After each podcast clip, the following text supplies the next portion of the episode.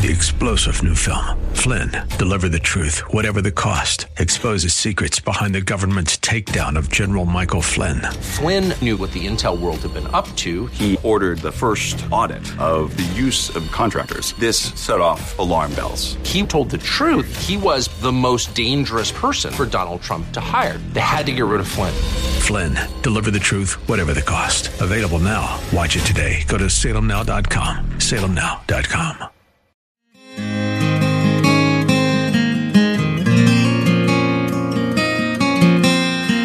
Hi, and welcome to today's City Mission Hope for the Homeless podcast. I'm Dean Gartland, President and CEO for City Mission in Washington, PA.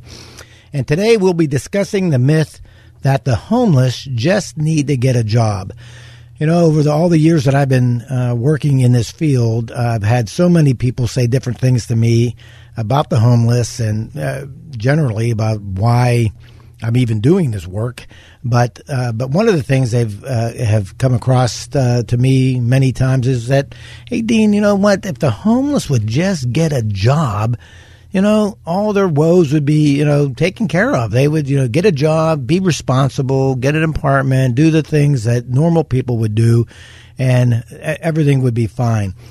And unfortunately, uh, that is absolutely not the case. And so this myth that uh, the homeless just need a job and that life would be all uh, rosy uh, just isn't true. And so I brought with me today one of our house coordinators, uh, Lisa Rotello.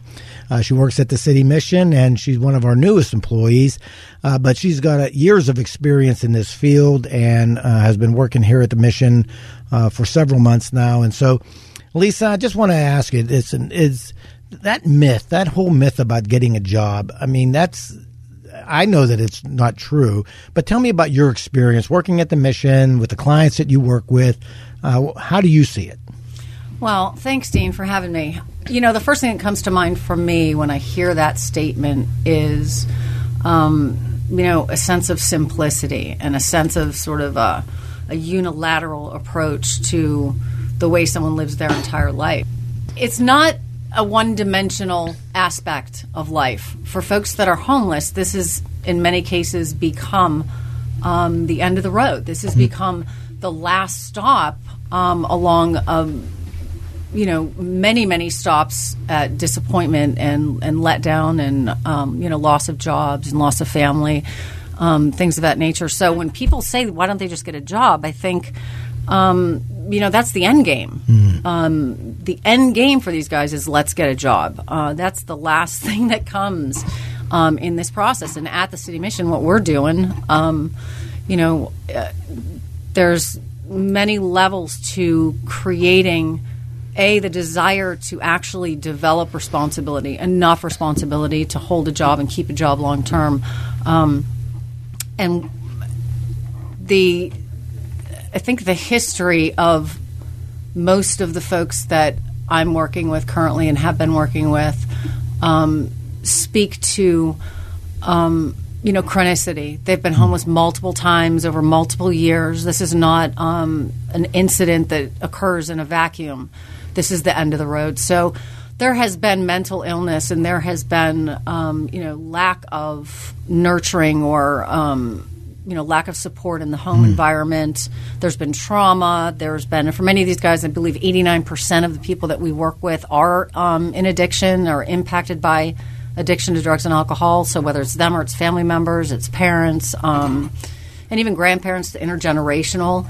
Um, and that speaks also to you know there's an intergenerational chronicity to this too, and that is, you know, if I've grown up homeless, it's perfectly acceptable for me to remain in that place mm. and for me to continue living that way. Um, there's not a lot of pressure for me to sort of move out of that window um, until, of course, I end up um, in you know the city mission where I have the opportunity to look at what's really available to me. Mm.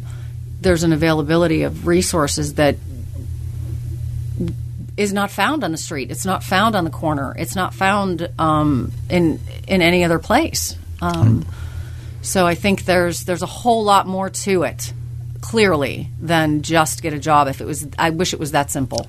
That would be fantastic. If Oh. that was the case. Absolutely, and I know they, uh, and I know when people have said that to me uh, that if they would just get a job, how different things would be.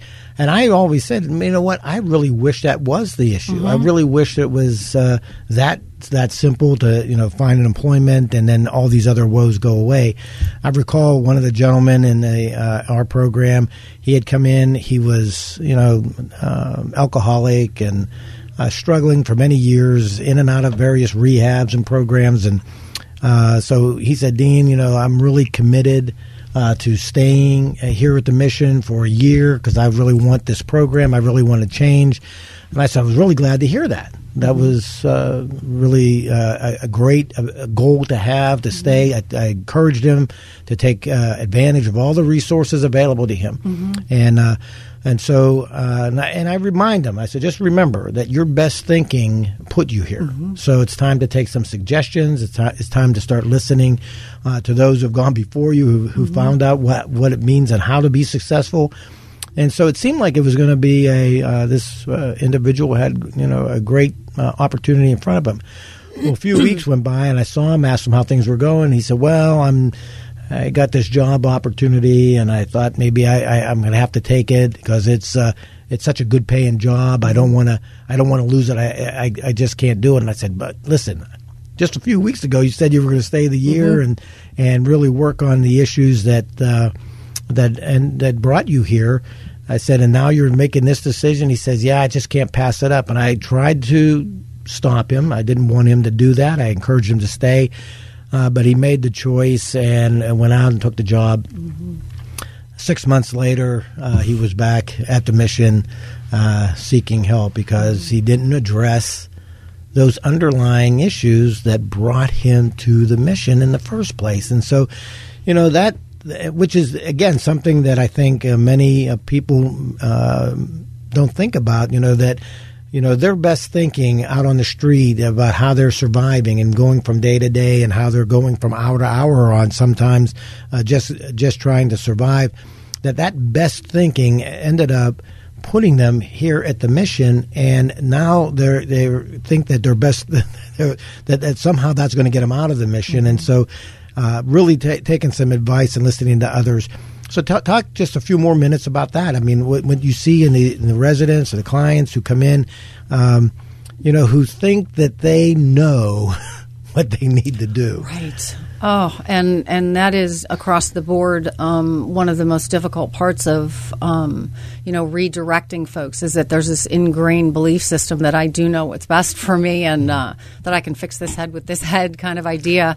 Um, and I think too there's a societal influence on success, right, and getting ahead. And so when that good job does show up out of nowhere, that the pull to then run from this what seems like um, you know a temporary place to you know rest and and eat to like look i got the job. I'm going to be okay. There it is. Um, and you know what i see with the guys that i work with um, the ones that are you know really invested in sitting still for a minute many people that come into the into the shelter have been um, into the mission have been um, constantly striving for that solution, that one thing that's going to fix my life, that one thing, and typically it's a job. And so the guys that are willing to sit still, um, they're willing to look at the possibility that they might have addiction issues. For those that don't believe they do, upon entrance, quickly discover that a lot of times they do. Um, and that's whether it's gambling or it's drugs and alcohol, um, numerous other things. But if they sit still long enough to take a look at that, they they they learn a couple of different things, and one is that um, wherever they go, there they are, right? So, um, you know, that running away and that, um, you know, I have a guy right now who is just um, just running, running, running all the time and just going from place to place to place, and um, you know, can't understand why he feels disconnected, and um, it, and it's because there's not enough time to connect, and so, you know, part, a, a large part of what I encourage these guys to do is really sit still long enough, stay, you know, sit and stay, do the recovery program, do the 12 step program, um, you know, get in touch with your with your higher power, work with the pastors, you know, spend time investigating, spend time in um, prayer meditation, um, spend time on your physical health, your mental health. We have access to all of those um, resources for you know for them to take advantage of. So I encourage that greatly, and I think. Um, the longer you stay in a recovery based environment, the better your chances are, mm. Um, you know, of seeing more clearly where you need to go next. And and I think sitting still for a minute um, and taking some objective feedback from someone who's been there, um, from someone who's gotten you know come through um, the process of recovery um, and been able to keep a job and have a home and, and raise children and all those things was not was, was not an easy process mm. by any stretch of the imagination. But I had to sit still.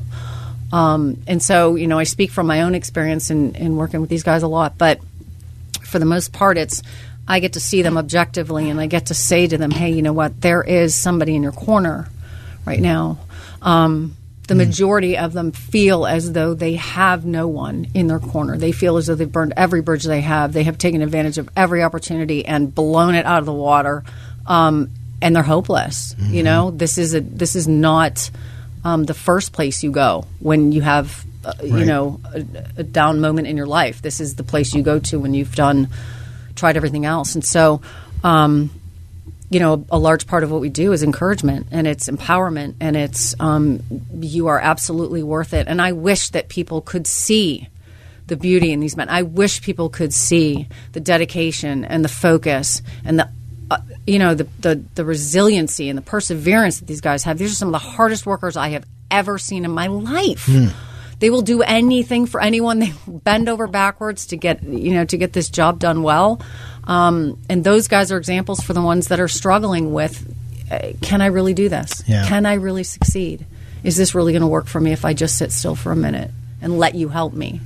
Right. And I know that that's uh, even with the deeper issues such as uh, uh, drug dependence mm-hmm. or alcohol dependence or other types of dependence that they may walk in, and even underneath all of that is even deeper issues mm-hmm. that that uh, they walk into doors with. And so um, I, I, I, recall having a, a, gentleman that came into the mission one time. I mean, he had a, a long history of sexual abuse mm-hmm. and uh, uh, from an uncle that growing up. I mean, it, the story was just absolutely uh, a, a, terrible, horrifying mm-hmm. story.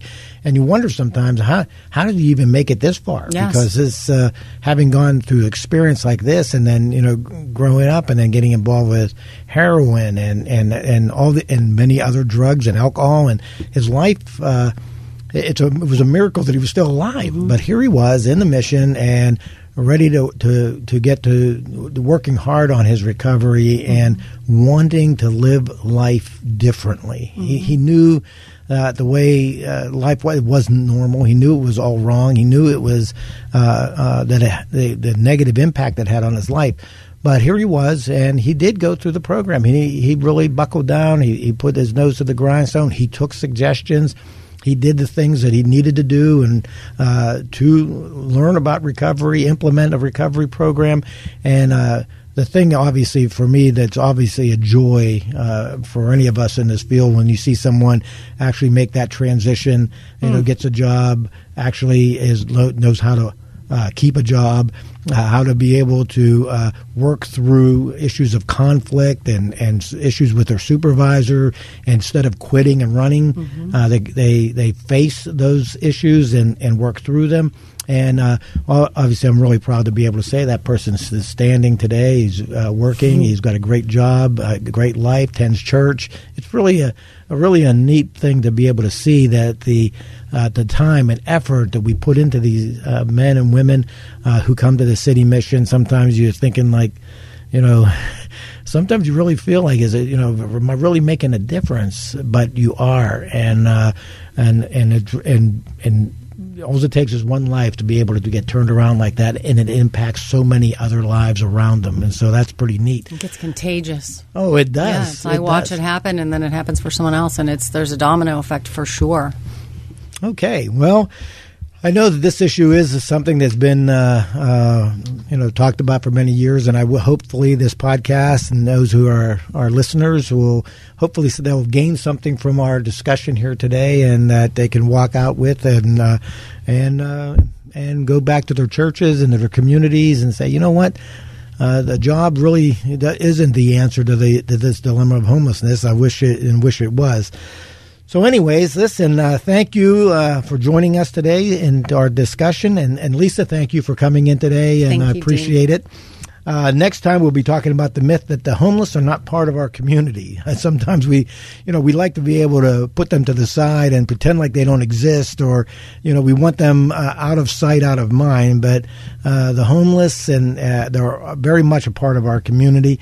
But I'd like you to feel free to connect with us on Facebook, Twitter, Instagram, or YouTube, and we'd love to have your comments on the topics we discuss in this podcast.